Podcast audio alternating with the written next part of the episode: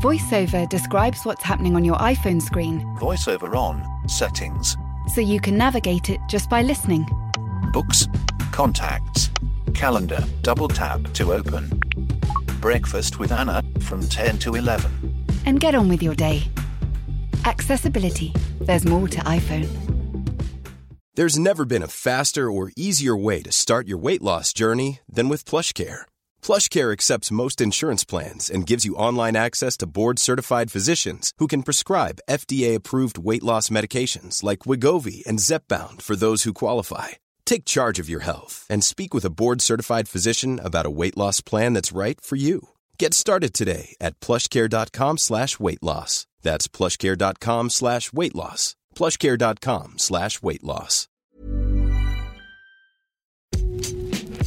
This is the Game Football podcast from The Times. Today we'll discuss the battle at the bottom, big wins for both Leeds and Watford.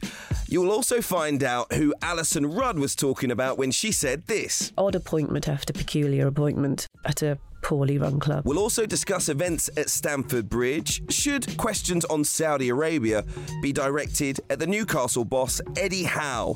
We'll discuss Cristiano Ronaldo being the greatest goal scoring ever and give you some reasons to be cheerful as well. This is the game.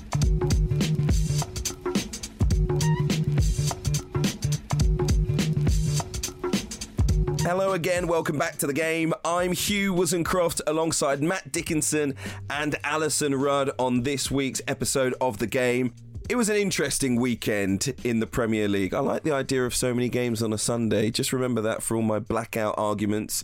You know, Sunday wasn't too bad, was it? Anyway, huge games at the bottom of the table. That's what we're going to start with and in particular Elland Road. A first win for manager Jesse Marsch. Leeds beating Norwich two goals to one.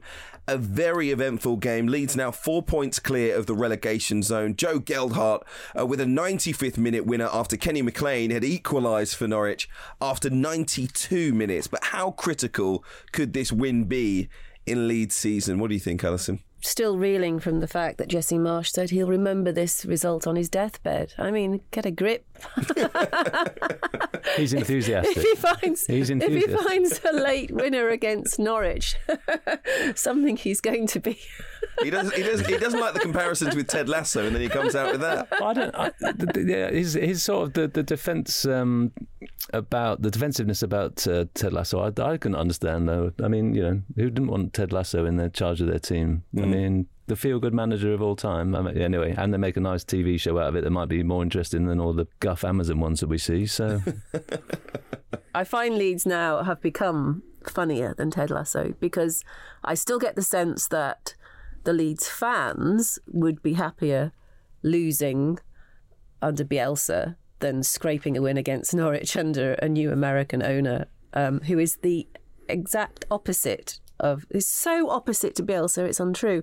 I mean football does this. I mean the golden rule of football is that you know a manager is sacked, the next manager is always different and it happens with the you know England managers they seesaw so you you you know you go from hyper emotional to very serious English to non-English and so on and it happens at club level as well so you've gone from a man who refused to speak English who sat on a bucket and somehow was treated as a god and then you've got an American who you do feel would talk forever and ever and ever if allowed to, and his hyperbole is ridiculous. I mean, I'll remember this on my deathbed, which makes him sound like he's slightly out of his depth. I, and I do worry about the games to come that he needs to keep a, a lid on it, really, and realise this is what it was, which was a very, very close shave with some, you know, it's what's promising is that the players seem to be giving him everything, and he's going to get Ba- Bamford back from injury is fantastic. But that would have been fantastic under Bielsa, wouldn't it? The team have bought into him. They're not on strike, but I do feel the atmosphere at Elland Road isn't the same. So it's it's strange. They're in more need than ever of the fans to be that sort of you know so totally totally behind them. They they do they create this incredible roar of a of support. Didn't used to get despondent when they went behind, but now I feel that you know, it, I mean, Mar- Martin, um, yeah, Martin Hardy was there for us, and he, he commented on how there's this, the complete sense of deflation when Norwich uh, pulled a goal back, and that wouldn't have happened when Bielsa was there. They they would have just kept on roaring. So th- there's there's this sort of he's got to be. Oh, it's, it's a difficult path for him to navigate. I feel Marsch. and I just don't think he's helped himself by this narrow 2 1 defeat over the only team we can say for certain does look like it's going down is in some way the amazing miracle he's painting it as and has affected him so deeply. But it was a game they needed to win. I yeah, mean, exactly. Six six straight defeat, and and you know to be fair to him, uh, you know when you throw on a teenager with you know a few kicks left in the game and he pops up with with the winner like that, then yeah, will uh, I'll, I'm giving him a bit more slack on the excite, excitability. No, it was huge. I mean, it was huge. It's, you know, we bang on about momentum, and Louise Leeds' momentum was was you know downward plummet. Um, and that could be the most important goal that they score all season. In, in, a way, going away from home might help them as well because you did. I was at Elland Road last week, and you did feel this sense of brilliant support at the start of the game, feeling like you know this is Leeds. We need to back the team completely, and then things going very, very sour, and the team getting booed off at the end of the game.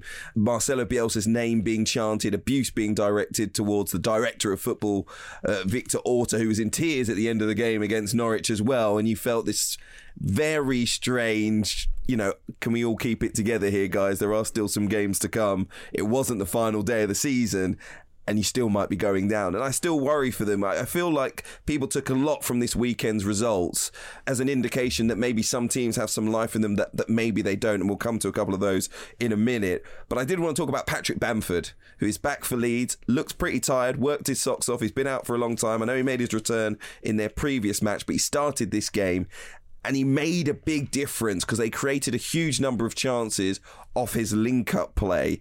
Is his presence, Matt, going to be enough to keep Leeds up? Well, I, you know, he's a huge option. We've seen that for, for Leeds over the last couple of years. So, I mean, in itself, to get him back at a key point, we're talking about, you know, not just tactical options, but bringing a different mood to it as well. Um, and as you say, I mean, he played well. He was he obviously ran out of steam, uh, quickly taken off at half time. But I think it's a, to have a senior player have a strike about. I mean, to, often when I'm looking at who the teams are going to go down you're looking at generally I look at the attacking option just say who's got who's got goals in them to to, to get out of trouble because you know wins at this stage account so so hugely. And Bamford just by their you know whether he's scoring himself or not but as you say bringing a different mode to the Leeds attack uh, I think I think is key. But you know having said all that that Pukki chance at the end uh, you know, I mean, it was complete, you know, heart and mouth moment, and um, that goes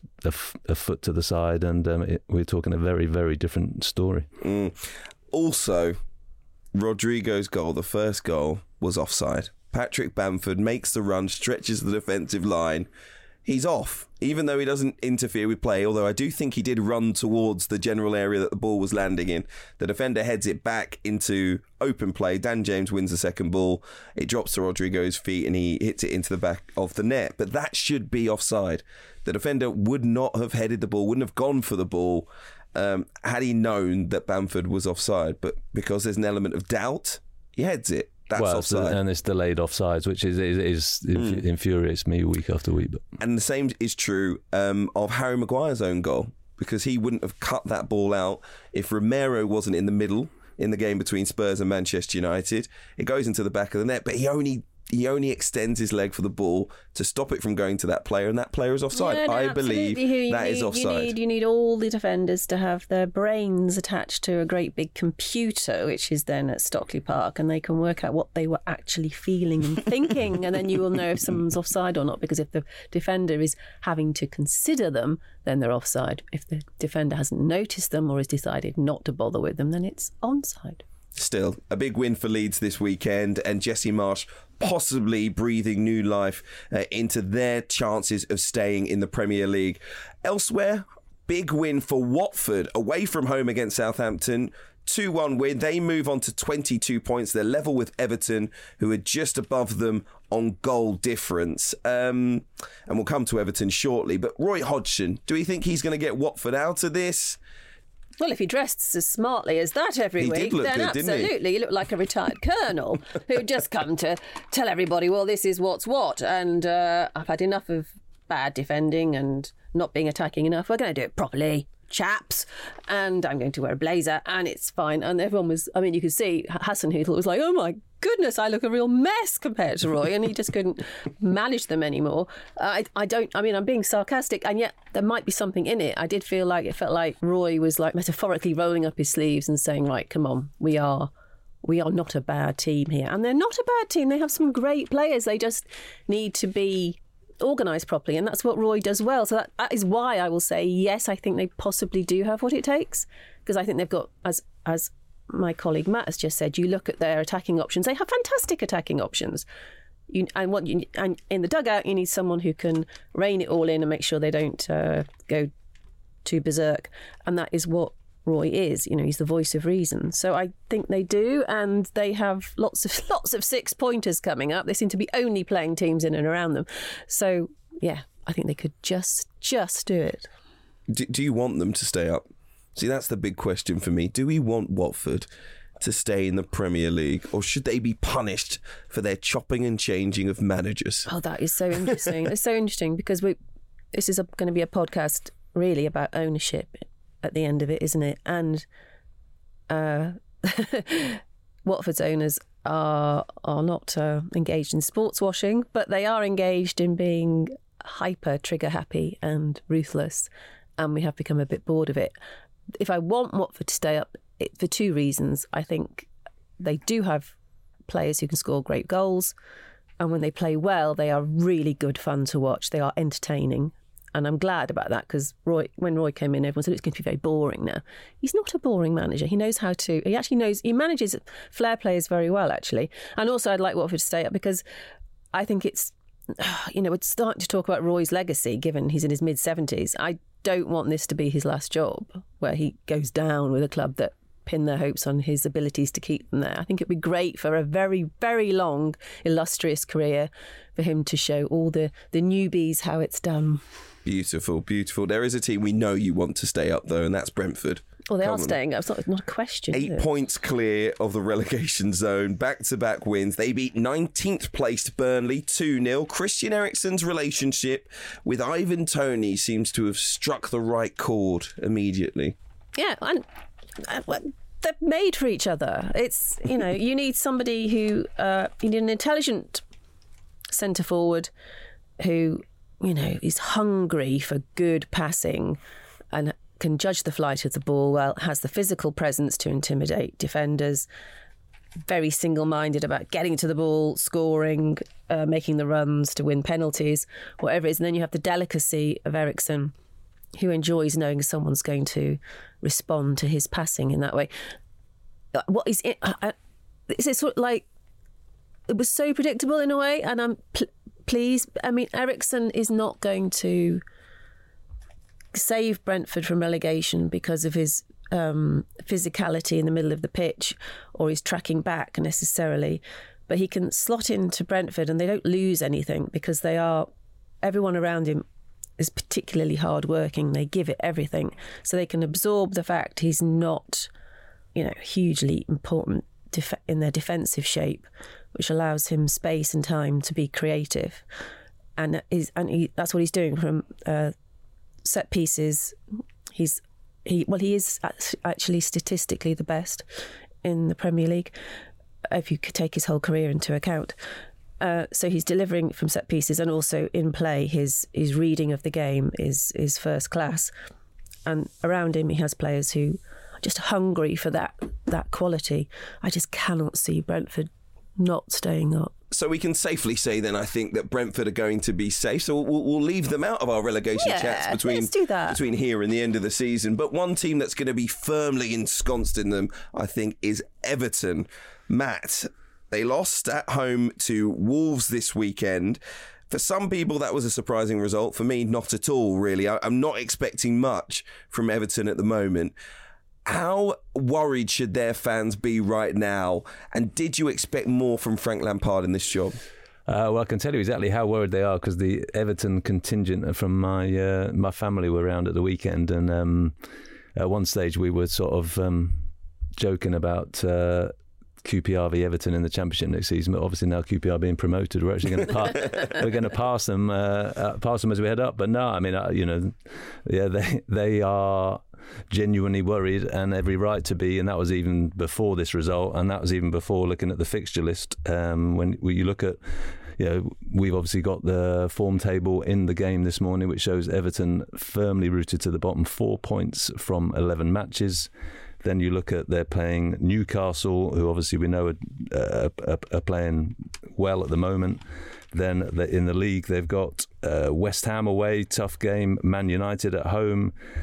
Uh, the Mersey Derby, Chelsea, Leicester away. I mean, you know, you you could look at those and think, well, you know they they could easily lose all of those. I mean, mm. it's you know you you would not on current form they will. So, you know, it wasn't hopeless. Um, Richarlison has a couple of great. Richarlison, I thought you know look, looked wasn't a team that was giving up, but obviously certainly goal scoring confidence is is rock bottom. Um, Calvert Lewin still uh, w- was obviously absent, and uh, you know Frank Lampard is a manager that we still don't know how good he is, and and that's you know I think if you're looking for reasons to be oh well they'll turn it around or you know they'll get out of this you know Frank Frank's as much of a question mark as as anything over this you know this is uncharted territory for him as well so uh, you know I you look at the squad and think, yes, they should stay up. Then get Calvert Lewin back. You th- you think back to that issue of you know is a team you know got the the tools to get out of this well yeah very clearly they have but the defense remains prone to all you know there, are very few of those defenders that I think are a, well, I was going to say top half Premier League. Some of them I'm not even sure are Premier League. And I I I think they'll stay up but I would be very very worried. And I think it's just you know Moshiri he's reaping what he showed with just colossal misjudgments pretty much every step of the way. It was a very peculiar appointment, Frank Lampard, really. And who did Frank Lampard bring in? He brought in uh, Donny van der Beek and Dele Alli. They're not, with all due respect, they are not top of your shopping list if you're fighting relegation, those two players. They're just not. And Dele Alli just seems to make these sort of cameo appearances and not do very much and uh, Donny is adequate, but you know he's he's he's, having to get used to um, a new club, and in effect he's having to get used to the Premier League. He played so little for Manchester United. This is these are not. I'm not having to go at the individual players, but it's indicative of what Lampard thought he was doing at Everton, which was bringing creativity. And Lampard's philosophy is front foot football, getting the ball forward quickly. He wants it to be attractive doesn't like too much possession. You know, get the ball forward. Let's let's be let's be entertaining. They're not in uh, they're not in the right place to be able to be thinking like this. This is about being making tough decisions, picking players who are tough, forgetting about style, making sure it's about grinding out wins um, and tapping into the fantastic atmosphere you can get at Goodison, but it's also an atmosphere that turns quickly. And the fact they're now losing at home as well as away from home. I mean, where do you go from there? It's it's uh, odd appointment after peculiar appointment at a poorly run club. That's right. Not to dwell on it too much, they might stay up. But if they were to go down, Everton, are we looking at like another Leeds United? I mean, you're certainly looking at a you know financial car crash that would be up there with you know the, the the worst of you know hitting a brick wall at speed that that we've seen. I mean, uh, you know, they're just not a club that will have had this even relegation even on on their agenda. I mean, know, the, the Moshiri promise was to turn this into one of the great, you know, I think was it Hollywood clubs of, of the Northwest that he, he said, yeah, this was meant to be a team that was, you know, you don't appoint, you know, you don't throw squillions of pounds until Carlo Ancelotti says, oh, all right then, um, in the expectation you're going to get relegated soon after. So no, I, it, it, it would be horrendous. And this is obviously, they've got all the problems of the um, Usmanov um, tie-up, which they're, you know, reaping the the problems of of that. And to be honest, the lack of transparency on that is still, I think, raises you know some huge questions. We know that they're, shall we say, been very close to the wind on um, sustainability. so yeah, it's their, their their problems are stacked extremely high, and um, yeah, this is this is real tightrope stuff for them now for for the rest of the season. Probably the most vital team in, in, in many ways that needs to stay in the Oh, Premier yeah, League. they're, they're the least least equipped to, to, to, to you know they're, they're the most exposed of all. Mm. You know, if if Burnley, Norwich, and Watford go down, you know, it's it's you know obviously colossally disappointing, and you know as we know takes a, some big readjustments, but they're you know they know how to handle that. Ever, Everton would be you know it's it's it's a full blown crisis. Uh, we'll see exactly how this relegation battle goes from here, but it was an interesting weekend down there. Plenty still to come on the game podcast. We'll be talking about Chelsea and Newcastle, Cristiano Ronaldo, and we'll be giving you some reasons to be cheerful. But remember, if you're enjoying the podcast, rate us, leave us a review, and make sure you're subscribed. The Times chief sports correspondent Matt Lawton joins us next for the latest on what's been an ever moving story. Of course, that huge news last week that saw Chelsea's owner Roman Abramovich sanctioned by the UK government over alleged links to the Russian president following the country's invasion of Ukraine. Of course, those links Abramovich denies. Matt, let's get an update though on what's happening. Um, the short term prospects for Chelsea. Over the weekend, we've heard so much from their fans who are, who are very, very worried about the situation. Is there to be a new owner? Who will it be and when? Well, the first thing that's got to happen is that the government have got to issue this second license. Nothing can happen until then. It's, you know, it, it, people t- keep talking about, for instance, Abramovich has given the green light to sell the club. Well, now hang on a minute. He's not in a position to do that anymore. it's it's up to the government to to issue this license. It will be heavily uh, heavily restricted in the sense that it will provide the government with oversight of the process. But that's what's got to happen first, Hugh, and that will happen. I'm pretty sure this week. Um, we spoke to Tom Roddy spoke to the club yesterday when he was at the when he was at Stamford Bridge, and they are hopeful too that it will happen this week. It's got to. I, I think everybody, uh, the government included, wants to see this process um, get completed. Uh, in terms of who's going to buy it, it's really difficult. It's it's it's been a very unusual process because the people that certainly are viewed by some as the favourites, the Todd Boehly group, um, they've been the most vocal from the very beginning, and that's very unusual for this kind of process. Normally, um, it's it's completely out of left field. The, the, people that buy these sort of football clubs don't say anything. Even the Saudis, when they bought Newcastle, didn't say anything until it it happened. Um, and yet, these people, you know, one minute it's Nick Candy speaking, the next minute it's the Todd Boehly group, the, the next minute it's it's a different consortium in America. Um, the fact of the matter is, there are some seriously wealthy people that are hovering because it's they can all sense there's a deal to be done here. They can all sense that the European champions, the World Club champions, are there to be to be bought at a knockdown price. So you can see why there's a lot of interest. I'm just I'm loath to predict who's actually going to end up winning. Um, the funds we've heard from Petr Cech at Chelsea are there concerns that staff won't be paid at the club and players? I think there's definitely a problem because when you're suddenly cut off from the your main income revenue, which is which is the owner Roman Abramovich, worth nine billion pounds, you've suddenly got an issue. It was we broke the story on Friday night that um, they'd had their credit cards frozen and I think what that tells you is the way that the business kind of operates, that that was a problem. Because when, when I spoke to, I've got to give the credit to Steve Swinford, our political editor, who, who got the story, and, and he called me and said, Could I check it at the Chelsea end? So when I spoke to Chelsea, they were basically saying, This is a problem. This is going to make it even harder for us to run the club day to day. So without being too simplistic about it, uh, you, you can you can you can imagine they do literally pay for stuff on credit cards and then the owner clears it at the end of the month. I, I, I don't know whether he rings or he does it on on internet banking or whatever, but but he he. He, he, he, you know, th- th- that's the way they operate. And suddenly having those cards frozen, essentially their line of credit blocked, because you know banks do this when, when there's something like this when you've got sanctions being imposed by the government the banks the banks uh, panic's probably not the right word, but the, the banks certainly do react and, and, in, a, in a very cautious way. So they suddenly think, well, hang on a minute. Um, if if the guy with all the money has had all his assets frozen, how are they going to pay their credit card bills? And I'm assuming it's it, it isn't just 80 quid's worth of petrol for the team bus. It's it's big expenses on those cards. Um, you know, this is this is a this is a football club that has a turnover of you know hundreds of millions.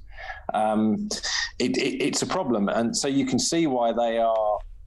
Yes, there was you know there was a little bit of gallows humour yesterday in terms of you know Cech and, and Thomas Tuchel offering to drive the bus, but it's not it's not far off being that kind of situation unless they very quickly move on and have new owners. There were conversations taking place between Chelsea and the government, though, to loosen the restrictions over them a little bit. They want a little bit more space to operate, and maybe that might mean they could bring some money in. Do we know how far those discussions have gone? Well, not very far, because the fact of the matter is, when they when they announced the the slight amendments on on Saturday, the only thing they really relaxed was how much they can spend on a match day, and and and that they increased it from five hundred thousand pounds to nine hundred thousand pounds. Now, that the point with that was really the, the only reason the government um, uh, backed down on that was because it was a, a, safety issue. Because Chelsea were making the point that hang on a minute, if we've got 28,000, 40,000 people in the ground, we need more than 500,000 pounds to pay for all the stewarding, the police, all that kind of stuff.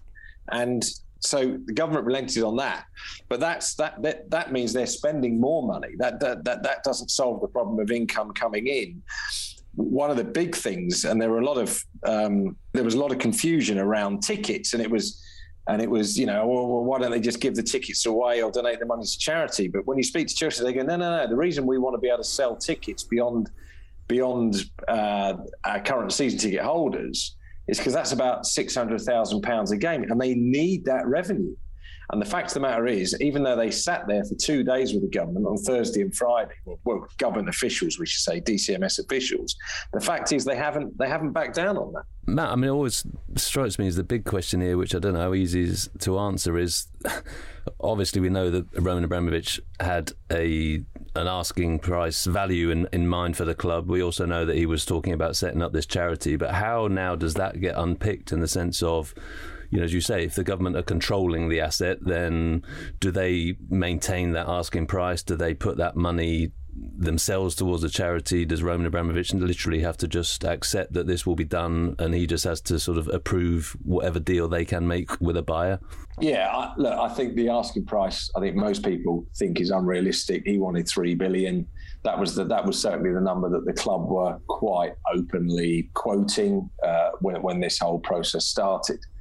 Um, and I think really the tactics employed by the Raine Group has been to uh, which is this bank in, in New York, this merchant bank in New York, is to create a bidding war. You know, um, so so it, it's it, I don't think it's any coincidence that we are getting to hear about all the different interested parties because it's in their interest that everyone knows about everybody else because then you do create that sense of competition. Um, but I think more realistically, they'll get between one and a half and two billion the government, I don't think, are simply they're they're not going to allow um, Abramovich to set up a foundation that he controls, which the money's then paid into. They're not going to allow that to happen. So that's what when I talked about um, this second license coming with with restrictions, that will be one of the restrictions. Matt, I don't know what this what it's going to look like. I don't know what this mod this payment model is going to look like. I don't know where the buyer is going to pay the money into. Uh, that that is yet to be explained. And and to be honest, I certainly the end of last week, I don't think anyone knew what that was going to look like. That's one of the things that they're working through at the moment. This is an unprecedented situation, but they have to, you know, as I say, I'm not suggesting for one second that Roman Abramovich would abuse um, uh, that foundation and, and, and, take that money for himself at a later date and, and not commit to paying money to the victims of war in Ukraine, which is the pledge that he made in that statement. Um, but the government aren't just going to sit back and go, yeah, that's fine. Okay, yeah, that's what that looks like. you know, who knows where this foundation would be based? You know, is it based in London? Is it based in Israel? Is it based in Portugal? Is it based in Russia? So, so the idea that that they're just going to allow, let's just say, for argument's sake, Todd Boehly's consortium just to send two billion quid to a charitable foundation that a Roman Abramovich just set up that's not going to happen. Also, I mean, he said that he did say net profits, didn't he? And I mean, the, I mean, it seems yeah. unthinkable in the current situation he's going to gain any profit at all. So quite how well it's net proceeds. Net proceeds, yeah. So, but how yeah, how that's sort of massaged by the government that you know obviously they can't be sending. Well, yeah, absolutely. Uh, again, he said in the statement uh, that he would take nothing from it, and and the club have backed that up. I, I, was a point last week when I I was talking to the club, and the person I was talking to at the club, Bruce Buck, the chairman, was was was standing there and and I was being guided. No, none of this money will go to Abramovich. He's written off the 1.5 billion pound uh, uh, loan that he's owed by the club. So once you've cleared the 58 million that they owe to creditors, and you've cleared and you've paid the the fees, basically you've paid the stamp duty, you've paid the Raine Group. You know the way it was explained to me, if it was for argument's sake two billion, then most of that would go into this foundation. Now, as I say, that could still look like profit if Abramovich had control of that foundation. So that's what they've got to work out. You know, I don't know whether there's going to be some kind of almost like a, a like a holding bank, a holding account for this money. Um, you know, the fact of the matter is, every every transaction that's done in the transfer market in, in English football, whether it's abroad or whatever, the money goes through the FA. So this is not unusual in football. So the money is paid to the FA and then it's paid on. Yeah, agents get paid through the FA. Um, so th- th- th- there will be mechanisms where, where, this can happen, and, and that is part of the control that the government now have, having frozen his assets here in the UK. Matt, on Thursday, you argued in the Times that Roman Abramovich's arrival has transformed the game. So should his exit. You still feel the same way? Because I'm sure you must have had some reaction to that. And tell us exactly what you meant by it. I mean, I don't think there's any doubt his arrival did. Um, I mean, I think it's, you know, and I said, I think uh, uh among many things. I mean, obviously there was uh, just the impact of, of his signings of what he did at Chelsea, but there was obviously huge, wider ramifications of of huge inflation uh, in the game. I think he sort of became the poster boy of what could be done with club ownership. Um, and obviously, you know, this was predating sovereign wealth funds coming in. But so, yeah, it's we've seen a, a, transformation of the model of ownership. And um, we've seen a, a, a rely. We've, I think we've seen the, the the idea come in of we'll take the money wherever it comes from and we will ask questions afterwards. We've seen this escalation of sort of, you know, fans, you know, my owner's richer than your owner. Uh, you know, there's almost a, a sort of bragging rights uh, uh, about that. And obviously, you know, Chelsea playing Newcastle brought that to a, a head this weekend. And what I mean by transforming the exit, I, I think we're all asking huge questions now about the fact that we we all just said, you know, we'll take the money wherever it comes from, or we'll ask questions afterwards, or we will just indulge in this ultra free market ultra money based league. And I think I, I certainly am, and I, everyone I speak to is asking big, hard, very hard to answer questions about what is the alternative? How do you wean yourself off that model? How do you sell, wean yourself off the money? And those are not, you know, Owen Slot, our colleague, wrote a piece on uh, Saturday morning about, you know, do we look at the German model? But I mean, you know, to, to change models now is revolutionary. And I'm not suggesting I've got any easy answers. Obviously, there's a tra- the Tracey Crouch report that's still sort of being kicked around. We're waiting for government to come back on that. We're looking at whether a regulator makes a difference. But I think even Tracey would say that the regulations as stand pre, you know, Ukraine invasion would not have stopped Roman Abramovich buying the club any more than they'd have stopped Saudi Arabia buying the club. So if we want to put football clubs on a different footing and a different sort of buyability from, you know, owning a company, an airline, a you know mansion in in Knightsbridge, then that is going to take a whole lot of protections that we have never put around football clubs in this country, and that's That's, that's a, a big thing to ask. But I, th- I, I think if we're not asking these questions now, then we never will. If you accept that football's football clubs are different to owning an office block or whatever, um, that's what makes them very vulnerable to sports washing, and that means you do need completely different set of parameters when you assess who owns them. You can't you can't be romantic about what football means to communities and how important it is to people, and it is. I mean, for some people, it is everything, and for some communities, it is desperately important. To, to then, we can't sort of shift one minute say, well, it's a business, has to be profitable, you have to get people in, you've got lots of dosh, and on the other hand, say it's not a normal business. There is more going on here. There is a reason certain people and organisations buy football clubs to either divert from what they do in the real world or they want to appear uh, more avuncular than they really are. And if you accept that football is being used, then you have to be just a bit more brutal about how you, how you assess who owns them. Also, I mean, uh, and let's be realistic. If we're going to, you know, look at this and look at it properly, because I think we can all talk about it and fret about it, but to actually you know, expect that you know we would potentially put in protections around it, we might have to accept that it would no longer be the great global league that people have, have loved and thrived on. You know, if you if you make it much harder for rich people wherever they come from to buy football clubs, then the chances are, you know, we get sort of you know scaling down the operation, and it will not be the great cosmopolitan league, and we will not be richer than other leagues. And is that something we're we're willing to sacrifice? So you know, this it, it feels it feels like a moment now. It's quite possible we've had moments before, and it, it, it, could be one of those ones we chat about a lot, and then no one can come up with it. No one can agree because this mm. is the hardest thing. You know, this will take. None of this is easy. You know, Tracey Crouch's regulator report, and which stops a long way short of the type of things that Alice and I, you know, just alluded to.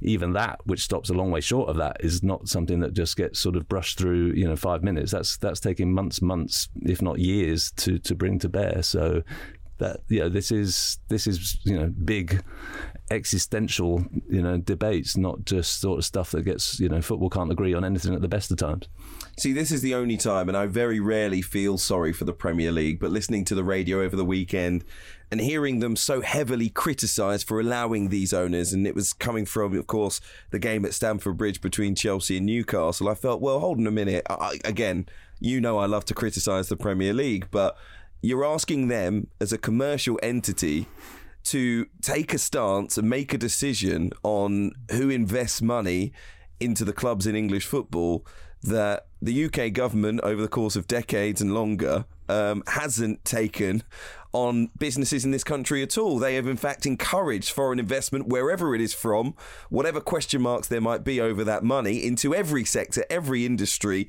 not just in football. And so football would sit back and say, well, are we holding ourselves back by saying no to these people when they're not being said no to in the legal sector, I don't know, or um, in in the city or in Canary Wharf, or wherever it might be. That money is you know, it's given the red carpet. So it's it's you know. F- again, I would criticize them for not having stronger rules, and I wish they did have stronger rules, but they would be the sole entity, if you like, in this country saying no to, for example, Saudi investment. Our government doesn't have a problem with doing deals with people from Saudi Arabia. Why should football? That's what people will say. But I think that's why. I mean, well, you know, this yeah. is why it's big issues about. You know, I, I, don't think a morality test will work, for example, because you know, and, and that's essentially what we're. You know, because uh, you know everyone's going to have a different you know line in the in the sand that they would draw on morality. So I think it, you do have to look at the model. I mean, I think they say that's why Owen was right to raise the German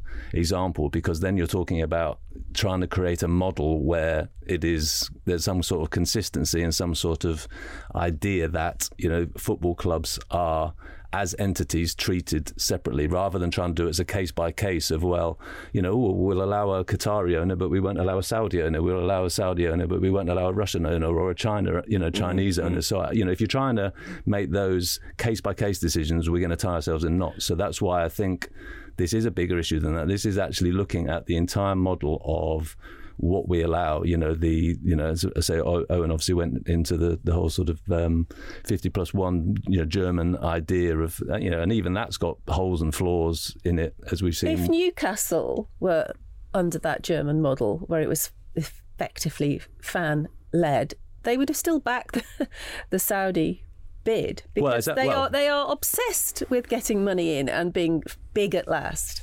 Well, I think every, over over eighty percent, over it's close to ninety percent of fans are very happy with what the, the model they've got now. I think they were obsessed at as well, Alyson, what- because they, they- they'd had a taste of it before. Because because in the nineties, they they had Sir John Hall up there, and and they were in the big league. They were beating Manchester United to Alan Shearer's signature. I still remember being on holiday and seeing 15 million pounds for Alan Shearer. I couldn't believe it. I was like, 15 million pounds for a footballer. But that was Newcastle United. They were in the big league. They know what it's like to be in there and, and, and to be able to get the best players and, and, and be signing people like Ginola and, and, and so on. And uh, yeah, I think you're dead right. I think I think they would have it would have been a stampede to get the uh, to get the Saudis to, uh, to, to to buy them if it had been up to the fans. Uh, and, and I think this ultimately, Hugh, is what what's going on at Chelsea right now. Their biggest concern is that they're suddenly not going to be among this top tier of, of, of, of the super rich anymore. That's all they care about. You know, that is literally all they care about. And that's why you get this these daft sort sort of statements being made by fans outside Stamford Bridge where they're moaning about, you know, leave us alone. You know, it's purely because they're thinking, hang on a minute, we've been at the top table for 20 years. This could all end depending on who comes in. Mm, I, listen, I've always said um, that football clubs should be listed in some way for their cultural significance in our country. We know how significant football is. Um, I remember looking for a house, and my, my partner sent me one in the Cotswolds, and it was a little cottage by a brook, and it was lovely. And it said, Look, you can buy it, you can own it, but it's a 16th century cottage. You can't change it. You can't do anything to it. And honestly, you know, being over six foot, it was like going into one of the Hobbits' houses. I mean, I was like, I couldn't physically live there. And I don't think anyone knows that this little cottage exists. I mean, it doesn't have that level of significance, in my opinion. Maybe people in the Cotswolds will tell me differently. Um, but these football clubs have huge significance. And the idea that we haven't in any way protected them, that we've in fact allowed a club to move from Wimbledon to Milton Keynes out of the heart of its community, shows that there has been an issue over the course of time with, I, I think, not protecting football clubs. And we could talk about it for a full hour. But I do want to move on to events at Stamford Bridge. Alyson, I know that you were there. Chelsea hosting Newcastle, two Premier League clubs accused by many of sports washing. Newcastle's 80% owners, we know, the Public Investment Fund of Saudi Arabia.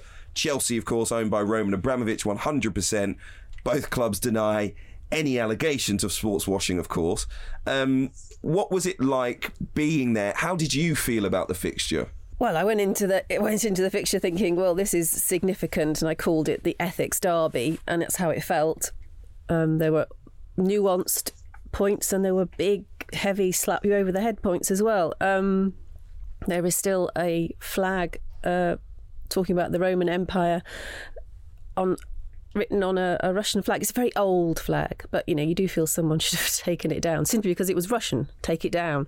Have some um, common sense and decency. But the atmosphere, and there were Saudi flags being flown in the away end, which, given it was one day after uh, Saudi Arabia announced they'd executed 81 men in a single day, uh, absolutely, people do not think about what they're doing, it seems to me. I mean, we're talking about the beauty of football and how important it is to a community, but it also allows people to completely switch off from the real world. And uh, it just felt very crass indeed that nobody uh, amongst the Newcastle contingent seemed to feel in any way embarrassed or uh, you know, have any deep thought about what that meant that 81 men were killed in one day. And various um, human rights groups say those men were not given fair trials and some had been tortured but let's let's fly the Saudi flag in the away end. Very strange. Uh, the game, the atmosphere, other than the Newcastle fans who did not shut up, uh, Chelsea fans were subdued mostly.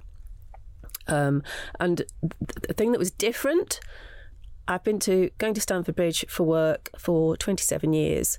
I've seen games where Chelsea have been dominant. Uh, I've seen games where they have not. Um, seen all different types of atmospheres, felt different types of atmospheres rather when Kai Havertz scored in the 89th minute, after a game in which Newcastle looked perfectly, you know, um, capable of setting setting up to at least get a draw out of it, Chelsea were not really firing. If they if they don't have their first choice wing backs, they're not they're not the best best form generally. But, so they weren't playing that well. Uh, I'm pleased that um, Thomas Tuchel didn't try and pretend they weren't distracted by all the events we've been talking about, although he didn't say that was the entire excuse, but he said it was a, a factor.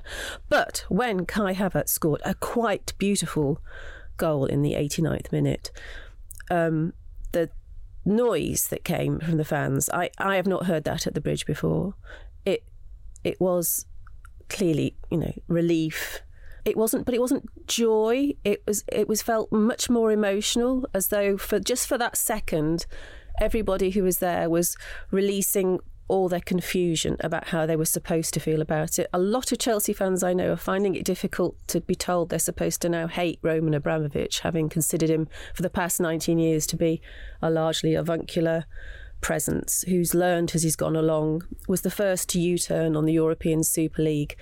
He's an oligarch that they feel they have a connection with. He's always been very close to the players. He's always put the players first.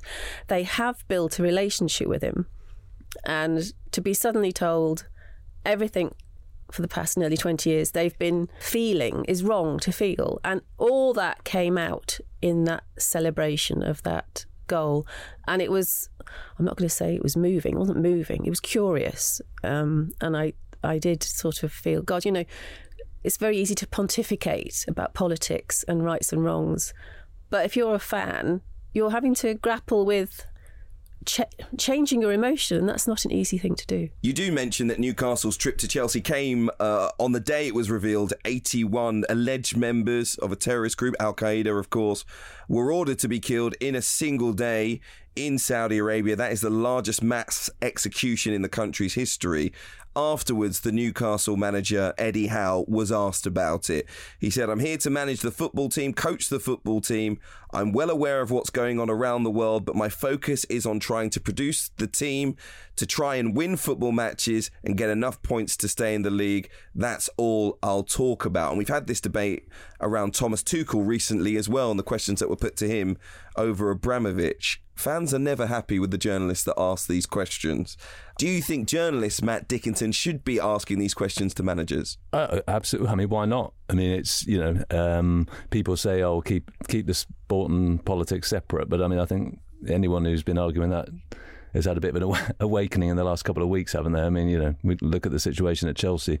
It, of course, it's uh, back to this point though of whether I get who the, those colleagues of, of ours who ask those questions. I get why they did it, but the question is: Are we going to keep doing this? Is this going to be a moment that we just sort of everyone suddenly is alert to sports washing for, for five minutes, for for a week, for two games, and then we move on quickly, or are we going to actually look at this because, you know, Eddie Howe's answer was, you know. Uh, felt, shall we say, ins- insufficient would be um, will be the, the, the kind way of putting it. But it's not really about him, is it? It's not, you know, we're not going to f- fix the world just because Eddie Howe says, I read about those executions and it was terrible, or, you know, comes out with a half hour speech. You know, this, this is a bigger issue about what we were talked about before about who owns our clubs, how we allow sports washing, what is that about? And so it's perfectly fair to ask Eddie Howe the question, it's fair to criticise him for the answer but it's also a much bigger issue than Eddie Howe. Matt Lawton, before you go, what, what did you make of Howe's responses? Did you expect more? Um, I didn't expect more, but I do think it's a fair question.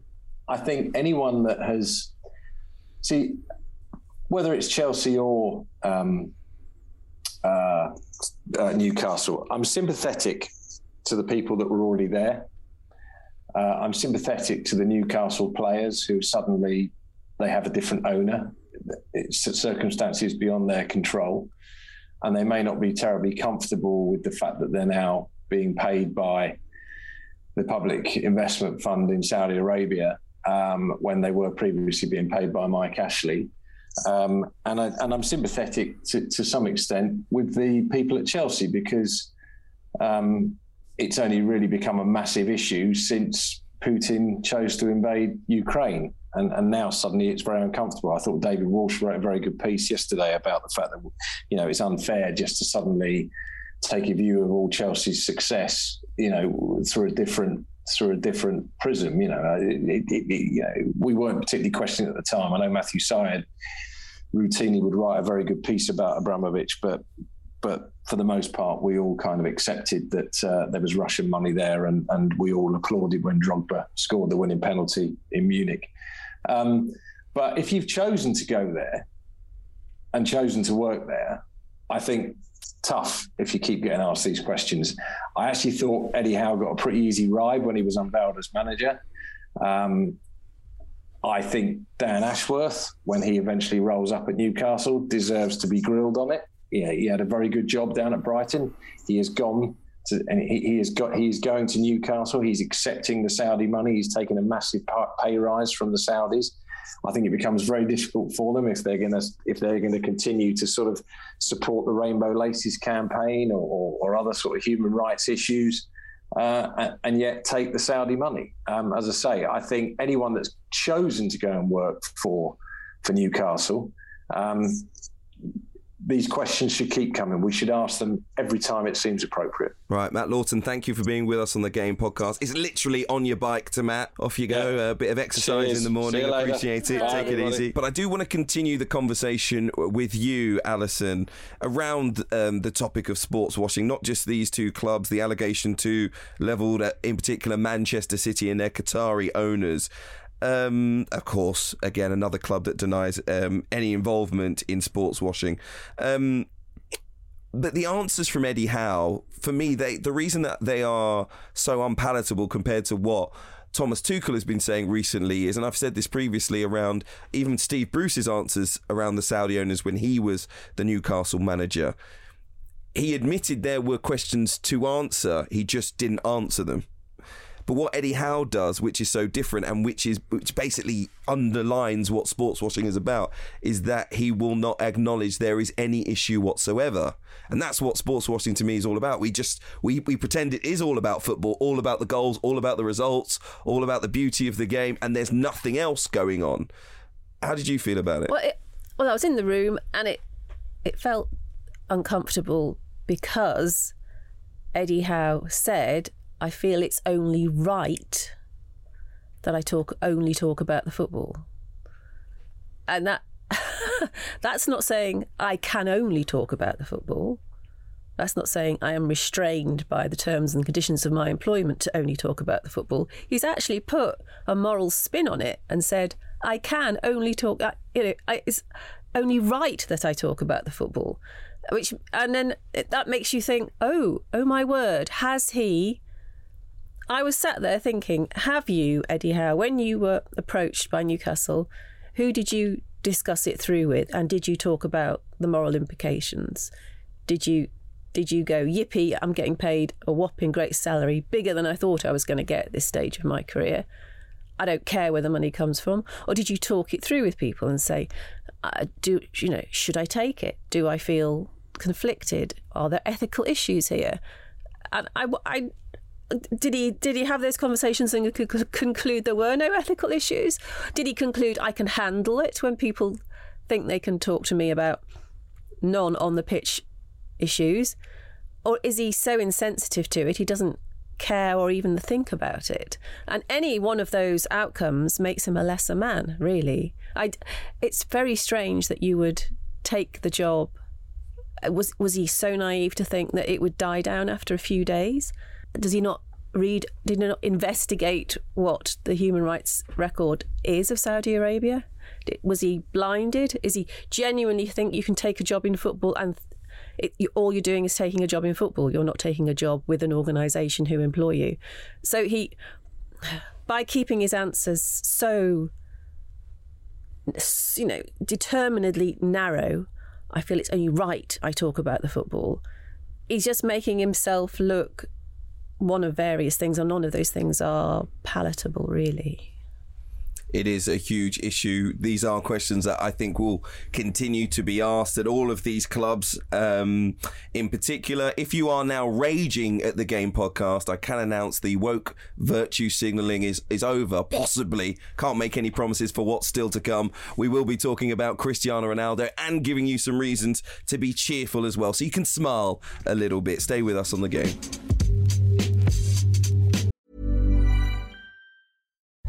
As you're listening to me, Daisy, Apple's iPhone disassembly robot, is dismantling an iPhone into lots of recyclable parts. That's how Apple recovers more materials than conventional recycling methods. Thanks, Daisy. There's more to iPhone.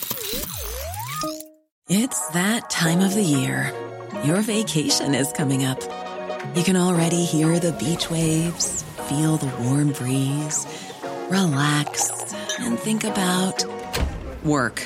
You really, really want it all to work out while you're away. Monday.com gives you and the team that peace of mind. When all work is on one platform and everyone's in sync, things just flow wherever you are. Tap the banner to go to Monday.com.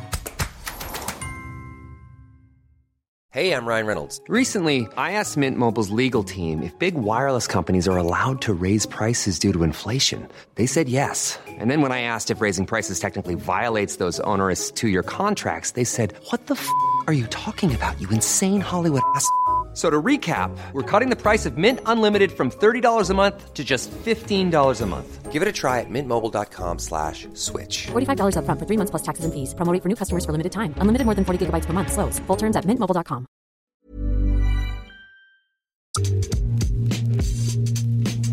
Right, before we leave the game podcast, it's time for some special mention, some some positivity. I mean, we, we you know, Everton fans, Chelsea fans, Newcastle fans, we're sorry. So we're going to give you some something to smile about before the end of this podcast. In particular, Manchester United fans you should be happy. You should be happy mainly, though, for Cristiano Ronaldo. He scored that hat trick as Manchester United beat Spurs 3 2. Four word match report. Two bang average teams. Um, but the match was memorable, at least, for Ronaldo becoming professional football's all time top goal scorer with 807 goals by scoring that hat trick. Somewhere, Pele is very unhappy. Okay. I, I saw this headline and thought, is this right? But it's, it's, you know, the stats guys, the Guinness Book of Records, I don't know who, they've come to the conclusion that it's Ronaldo who is the greatest goal scorer ever. But is he the greatest striker ever? What would you say? You know, when the debate used to be, you know, uh, Messi v Ronaldo, I was on the camp of Messi because he just was more beautiful to watch, more aesthetically pleasing, and seemed quite humble in his general approach to his craft. Whereas Ronaldo seemed to be creating the myth of Ronaldo as he went along and seemed far too self aware. But of late, I've ended up quite, I mean, really admiring him. And I can see why Tom Brady takes one look at him and says, oh, I'm inspired. I'm coming back. I want to be, I want to be involved in this. It's amazing the way he looks 10 years younger than he is. Uh, uh, he is, he is an incredible physical specimen. His determination to score, his, his whole, the, the things about him I didn't used to like seem to be what makes him great and account for his longevity. I think that sense of ego and entitlement, and his but three goals were lovely. He's a great finisher, and it's but it's about his personality and his desire and determination to be the best player on the pitch. I, for some reason, I've gone full circle, and I just think, oh, actually, actually, I think he's amazing. And I, I, look, it was great. You know, I mean, you see, you see the. I saw the news come through and just thought, you know, there is is a genuine wow of, you know, just when he's been written off again, or you know, people think oh, it, it's you know he's the fading force. He bounces back with that. But I think it's possible to go wow, to salute him, to salute his longevity, to salute all he's done, and say, you know, was he what Man United needed for this season? You know, compared to someone to run a midfield. Um, no, he wasn't. So, you know, I'm I'm glad I'm glad for the story of Ronaldo um, that you know we've got another great chapter to it. But the fact is, you know, it's let's let's not pretend that it makes Man United um, suddenly look clever on on that signing. No, I I would tend to agree with you on that one. Um, but on Ronaldo, I, I, I saw a comment on Michael Jordan from one of his former Chicago Bulls teammates about the way that he treated everyone and how he wasn't everyone's friend in the changing room and lots of his teammates didn't get along with him because he spoke to them in a certain way and and pushed them in certain ways. Um, and it was all about him and he was very much um, he wanted the rest of the team to be able to get the best out of him and and they all felt he was really self-centered but in their years of retirement and the years that had gone by they'd sort of understood why he was like that with them and he was just a relentless winner. And and the older Cristiano Ronaldo gets, and the more I see of him, I, I'm starting to sense that you know it does come across outwardly as sort of that that selfishness. Um, but ultimately, if you know that you performing at your best is is the, the, the quickest and easiest route to success, then maybe that's why you direct everyone in that direction. Anyway, just thought we had to mention him. Still a great at the game and always will be, and officially the greatest goal scorer ever, according to those that, that follow those sorts of things, not me. Um, listen, before we go, we did want to do some reasons to be cheerful, inspired by our friends at Times Radio. Hi, Matt Chorley. Um, reasons to be cheerful to end the, the, the podcast. What did you see this weekend that put a smile on your face? Uh, well, I was at Stamford Bridge. Uh, two things. One was, as I said, the atmosphere was tense and difficult, but it was lifted when Antonio Rudiger decided to do his uh, high stepping, silly dance mid match for no good reason at all, I think, other than to just break the tension. And he does that from time to time, does silly things, which is fantastic. On a personal note, I turned up to Stamford Bridge. Not, I mean, I wasn't even sure. They're always so generous in the press box with the food. I thought, I wonder if we'll get food. I wonder uh, what would the impact be of, of the credit card All, freeze. all, all the big, all the big things. Yeah, big big things because I if I don't eat I faint. So I and then uh, so I brought lots of cakes with me just in case. And uh, so I walked in, and of course you know as Tuchel pointed out, it's it's the people behind the scenes. You know he's in a privileged position, but it's all the people connected to the club must be worrying about their salaries or their contract payments and so on. And I walked in the press room, and Brian, who mans the press room and has been doing it for the whole 27 years I've been going to Stamford Bridge. Uh, really lovely chap. The first thing he says is, Oh, Alyson, do you want me to look after your bike helmet? And so he puts it somewhere safe so no one tramples on it, so it remains safe and intact so that I can cycle home safely. And at the end of the game, he comes up to me to make sure he gives me back my bike helmet and then says, You know, uh, don't forget it and cycle home safely. And you think, I went there with all sorts of preconceived worries about how people might be different, but no, they're just as behind the scenes, just as lovely. Uh, sports washing. Sports washing. Sports washing by Brian.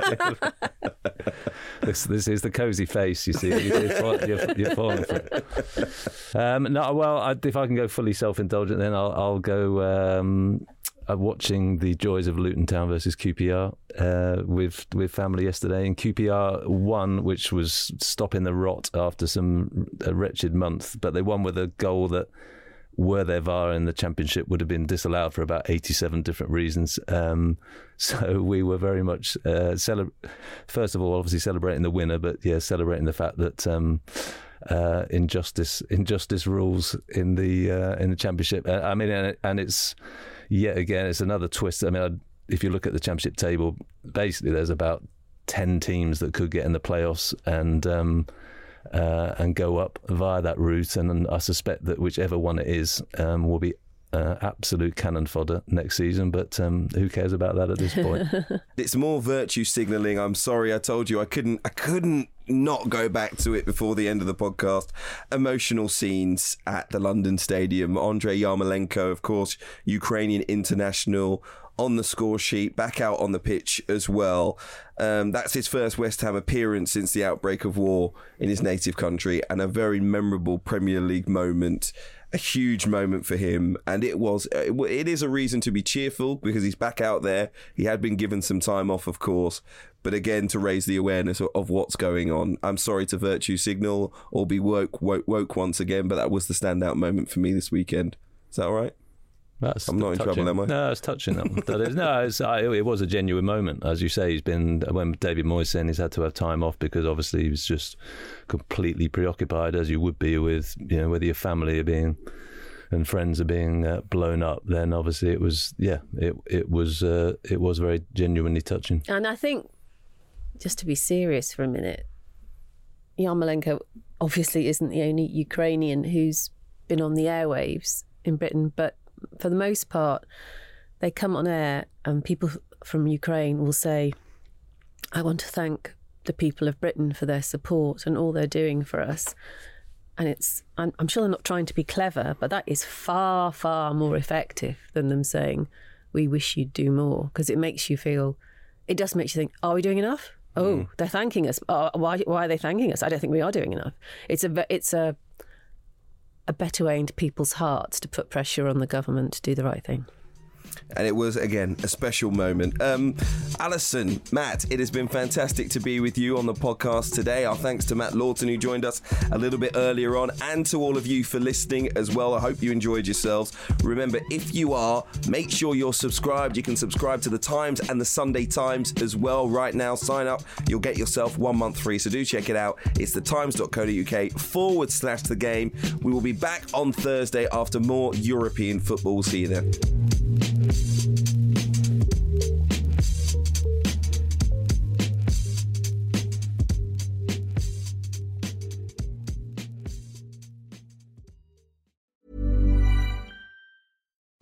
VoiceOver describes what's happening on your iPhone screen VoiceOver on. Settings. so you can navigate it just by listening. Books. Contacts. Calendar. Double tap to open. Breakfast with Anna from 10 to 11. And get on with your day. Accessibility. There's more to iPhone. Confidence starts with loving who you are. And when your skin feels nourished and glows on the outside, you naturally radiate confidence from the inside. Give your skin a glow up with Osea's clinically proven Mega Moisture Duo. This ultra hydrating body care features two of Osea's best sellers, Undaria Algae Body Oil and Undaria Collagen Body Lotion. These seaweed powered heroes use skincare level ingredients normally reserved for your face for results you can see and confidence you can feel. Osea has been making clean, clinically proven seaweed infused face and body care products for over 28 years. This luxurious skincare is vegan, cruelty free, and climate neutral certified, so you never have to choose between your values and your best skin. Glow from the inside out. Get 10% off your first order with code GLOW at OseaMalibu.com. That's O S E A Malibu.com code GLOW.